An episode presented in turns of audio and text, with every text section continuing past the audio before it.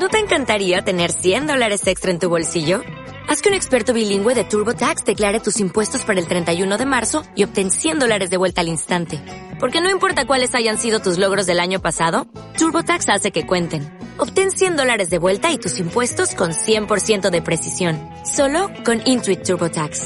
Debes declarar para el treinta y uno de marzo. Crédito solo aplicable al costo de la presentación federal con TurboTax Full Service. Oferta sujeta a cambios o cancelación en cualquier momento.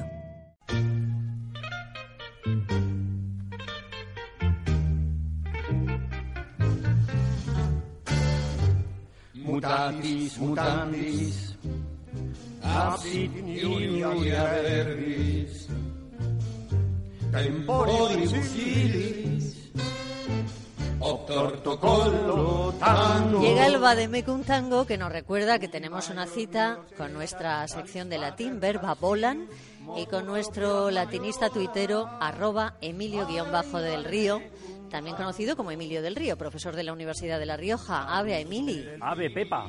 ¿Quién pudiera estar en Valencia? La tierra de las flores, de la luz, del color, de las mujeres, de Juan Carlos bueno, Ortega. También, pero no te quejes que estás en la cuna de la lengua, la tierra de las viñas, del buen vino, en fin. Esta semana precisamente hablábamos del nacimiento de la lengua española y del latín con Alfredo mm. Menéndez en las mañanas de Radio Nacional, desde el Consejo Regulador de la Denominación de Origen Calificada Rioja. Sí, un, un saludo para Alfredo, para su equipo fantástico y para los amigos del Consejo Regulador del Rioja. Bueno, ya te escuché haciendo publicidad de No es un día cualquiera y de Verba Volant también. Bueno, yo siempre hago publicidad de este nuestro programa, también del latín, de las eh, humanidades y sobre todo esta semana en la que tantos eh, de nuestros jóvenes escuchantes se juegan su futuro, el seguir formándose en la universidad o en los centros en los que les gustaría desarrollar su carrera. Pues les mandamos un beso y muchísima suerte a todos ellos, ¿eh? Mucha suerte necesaria porque muchos de los grados, antes licenciaturas, ahora grados, tienen número limitado de plazas. Sí. Que eso en latín. Bueno, numerus clausus, eso que es, es la respuesta a la pregunta de la semana pasada. Ya hemos llegado a la respuesta de la, de la pregunta de la semana pasada. Numerus clausus, que significa literalmente número cerrado. Clausus cerrado. Uh-huh. Y que indica que hay un número determinado de plazas y se utiliza habitualmente en la universidad porque hay carreras en las que no se puede matricular todos los que quisieran. Es decir, que hay un límite máximo y una vez cubierto, pues ya no puede inscribirse, matricularse en nadie más. Bueno, la sala en la que estamos hoy, aquí en, en la Fundación Bancaja, también tiene numerus clausus. Aquí no pueden entrar todos los escuchantes porque hay limitaciones de aforo. Claro, en la, locu- en la locución latina tenemos numerus. Por un lado, numerus. Numeri, que es número. Fíjate, una palabra que sigue igual dos mil quinientos años después. Numerus, eh, número. Y tenemos clausus, que es el participio del verbo claudo. Claudo, claudis, claudere. El perfecto es eh, clausi. Y sí. Clausum, que significa cerrar. Viene de la raíz clau, de donde viene también clavis, aunque decimos clavis, clavis. Con V, pero es clavis sería. Bueno, clavis, y, clavis. Clavis o clavis significa llave. En catalán Eso tenemos es. Clau, que en valenciano debe ser igual, clau. Claro, ahí se nota la raíz per- perfectamente. En gallego y en portugués, escrito chave. En italiano, chiave, ¿no? Escrito chiave. Cerrar con una clavis, perdón, vamos a pronunciarlo sin V, con una clauis, es sí. Claudo. Bueno, y a partir de clausus, pues tenemos, por ejemplo, la palabra que denomina la galería que cierra el patio central de una iglesia o de un monasterio. A ver, ¿a se lo sabe? Claus. No, clau- a ver, pon- ¿le pones el micro? Clausura. No, claustro. Claustro, no, claustro. Es la galería, bueno, la, la galería. Sí. Ah, claro, bueno, la galería. Claustrum significa originalmente cerradura o cerrojo. Bueno, y también es el conjunto de profesores de un centro docente. Eso, el, el claustro, claustro de profesores del colegio, del instituto, tal. Sí. En la universidad es el órgano en el que votan el rector, los profesores, los alumnos, el P A S, y que según indica la palabra tendrían que reunirse a puerta cerrada. Claustrum, claudo, clausus, cerrado, ¿no? Bueno, y a partir de claustrum tenemos claustrar, que es una palabra que se utiliza poco en español, pero que existe y que significa cerrar algo con un vallado. Y también tenemos enclaustrar, que es ¿Eh? encerrar en un claustro, y exclaustrar es cuando pues, un religioso deja el claustro, y el que tiene pánico, el que tiene miedo, el que tiene fobia a los espacios cerrados, ¿qué es lo que tiene? Eso sí lo sabe Averasturi. Claustrofobia, claro. Claro. La segunda parte del compuesto es fobia, que viene del griego phobos, que significa miedo y también odio. Sí. Del verbo claudo, a través del participio clausus, tenemos también la palabra que indica esa vida religiosa apartada de todo el mundo. ¿Eh? En los conventos, por ejemplo, hay conventos de ese tipo donde no puede entrar nadie. Los religiosos que allí se encuentran están literalmente encerrados. Están en la clausura. Como decía Andrés, ¿eh? Claro, en la clausura. Eso es la, la música de la clausura. ¿Has visto, ¿no?, qué ambientación oh, tenemos? Para que nos ambientemos en la clausura. Las monjas de clausura son las que están encerradas en el convento y que no se puede entrar a verlas ni pueden salir ellas. De ahí se dice también que quien no sale apenas de casa lleva una vida de clausura, como Juan Carlos Ortega, claro. Lleva una vida de clausura. Bueno, clausura también significa el cierre solemne de un acto. Vamos o, a clausurar esto. ¿eh? O de un acontecimiento deportivo, como también. La ceremonia de clausura de los Juegos Olímpicos. Bueno, y cuando se firma un documento, un contrato, un testamento, una, una hipoteca, esta se compone de unos puntos ya definidos, ya cerrados. Es decir, ¿se compone de qué? De cláusulas. De cláusulas, claro. Yo conocí uno que decía las cápsulas del contrato en lugar de cláusulas.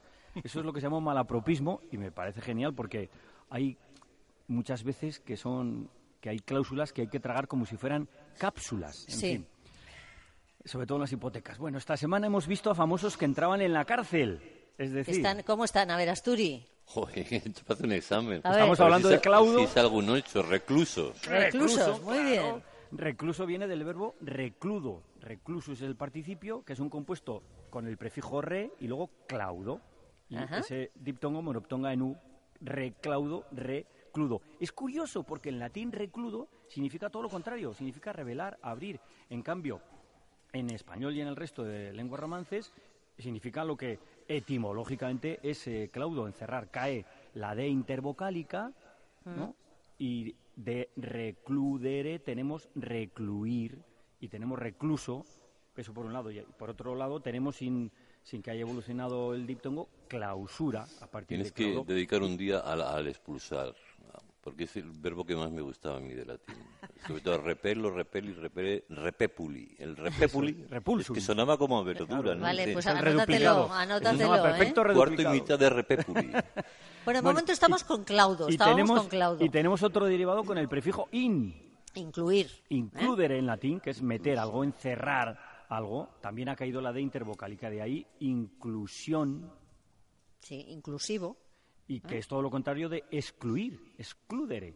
Con el latín, desde luego, no excluimos las lenguas que no derivan del latín. Bueno, muchas veces lo comprobamos. Claro, ¿eh? en alemán, el inglés. En el inglés, por ejemplo, más del sesenta por ciento del vocabulario inglés procede del latín. Y muchos de los latinismos que utilizamos han venido, curiosamente, a través de la cultura inglesa. Lo hemos explicado en Verba Volant, currículum vitae, por ejemplo, porque ahí el latín ha tenido una presencia enorme en la educación y en las grandes universidades, y hoy tenemos también un buen ejemplo, porque a partir de clausus tenemos en italiano chiuso, cerrado, en francés uh-huh. close, y en inglés close, eso es, escrito close, close. Y a partir de ahí tenemos closet, que close. es el armario close. empotrado, como adjetivo significa encerrado, oculto, y como verbo, que también es verbo, significa encerrar.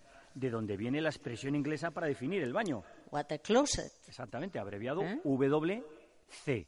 Pero uh-huh. como diría José María eh, Íñigo en Hablemos Español, es mejor decir baño, decir servicio, aseo, o esa muy poco habitual que es retrete. Pero tenemos retrete, es, palabras sí. españolas no, para denominar el doble u ce y esa ce es closet, que es del verbo, viene del verbo claudo. Es decir, a partir de clausus aprendemos uh-huh. inglés, claus.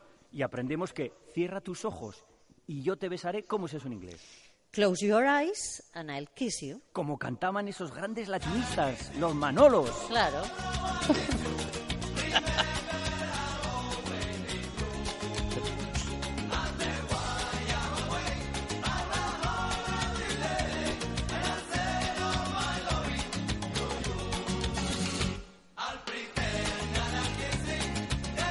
Latín, inglés y los Manolos. Esto solo pasa en Verba Volant, pero tenemos que ir concluyendo, Emilio. Con, concluir también viene de Claudio. Me lo, lo temía, siento. me lo temía, me lo temía. En latín, concludo, concludere, conclusum, es cerrar o encerrar. Es decir, una conclusión es un cierre, encerrar todo en una frase. Qué bueno. Y dejar algo inconcluso es dejarlo sin acabar, sin cerrar, ¿no? Bueno, como bien dices, hay que concluir. Y lo hacemos con un abrazo a los alumnos de los institutos I E S Rivera de Castilla de Valladolid, el Hernández Pacheco de Cáceres, el Alpajés de Aranjuez en Madrid y el I E S Amparo Sanz de Albacete. Oye, que no se me olvide, yo quiero saludar a los alumnos de latín del I E S Pere María Orzibosk de Benidorm. Muy preocupados estaban, los vi yo el, el jueves por el uso del U T y el C U M, así que a oh, ver si les dedicas bueno, una sección. Bueno, un beso haremos. Para nuestros escuchantes por el mundo también, Clara desde Medellín y Rosa desde Colombia y Rosa desde La Haya. Me parece, me sigue pareciendo grandioso que nos escuchen, fíjate, desde Colombia. Sí, sí. Bueno, un abrazo a Víctor que lo ha pedido, re, bueno, semana tras semana. Bueno, pues aquí está. Porque quiere saludar a Toñi, a su profesora en el I E S El Palmeral de Orihuela, a la que dice tanto tiene que agradecer. Y una mención especial a Maribel Cajide y a sus alumnos de quinto de primaria. ¿Quinto de primaria? Sí, sí, de quinto de primaria del Colegio Isaac de Ferrol, en La Coruña, que nos escuchan, que a partir del programa hacen siempre un trabajo en clase. Ahora voy a colgar en Twitter las fotos que nos han enviado. Bueno, son unos campeones, ¿eh? La respuesta correcta ya la hemos comentado. Numerus clausus. De entre los casi quinientos correos electrónicos recibidos, el libro El Asno de Oro, de Apuleyo, que es un libro divertidísimo, se va hasta Zaragoza y es para José Antonio Blesa. ¿Y de entre los cientos de tuiteros que han participado? Pues para tu tocaya María José Fernández. Mira, podría este... ser yo. Parece, parece ser que es de Vélez, porque en Twitter Ajá. se llama arroba Zoy de Vélez. Soy de Vélez. Y se define, ¿y por qué tiene que saber la gente de mí? El que quiera saber que se compre un libro. Qué graciosa. Bueno, pregunta para la semana que viene, Emilio. Bueno, estamos en junio. ¿Y a qué diosa de la mitología clásica debe su nombre este mes? Bueno, muy eh... fácil. ¿Por qué junio se llama así? ¿A qué diosa de la mitología clásica debe su nombre el mes de junio? Pueden escribir por correo electrónico a... Dice Andrés la dirección. No, Venga. no, no. no. Verba Volant, Verba Volant, arroba... R T V punto es, eso me sale. Vale. Has marcado poco la E. La E la ha marcado poco. Eh. Verbavolant arroba rtv. E. e. Punto es. es. Muy bien, por Twitter a arroba Emilio guión bajo del Río. Y los ganadores, ya que hemos preguntado de mitología, pues van a poder disfrutar del diccionario de mitología clásica de la editorial Herder, una joya de setecientas páginas que se lee como si fuera una novela. Bueno, tenemos que clausurar Verbavolant por hoy, así que postdata. Pues eh, dos citas sobre conocimiento. A propósito de los premios de Ciencia e Investigación Rey Jaime primero que os han llevado hasta Valencia. Una de un clásico, de Sócrates, que decía que solo es útil el conocimiento que nos hace mejores. Uh-huh. Y la otra de uno que enseñaba los clásicos, Miguel de Unamuno, que fue catedrático de griego en Salamanca. Solo el que sabe es libre, y más libre el que más sabe. Por eso el latín y las humanidades nos hacen mejores y nos hacen libres. Buena conclusión. Emilio, feliz día de La Rioja, por cierto. Que es el próximo martes el nueve. Martes, Estáis ¿no? todos invitados, ¿eh? Bueno, pero nos veremos el viernes. Nos vemos el viernes en Madrid, recogiendo el Premio Nacional de la Sociedad Española de Estudios Clásicos de la S E C en la Fundación Pastor, para todos los escuchantes que quieran ir, en la calle Serrano ciento siete a las trece horas. Pues ahí estaremos. Un beso, Un beso Emilio. Hasta la semana Gracias, que viene. Gracias, adiós. ¿No te encantaría tener cien dólares extra en tu bolsillo?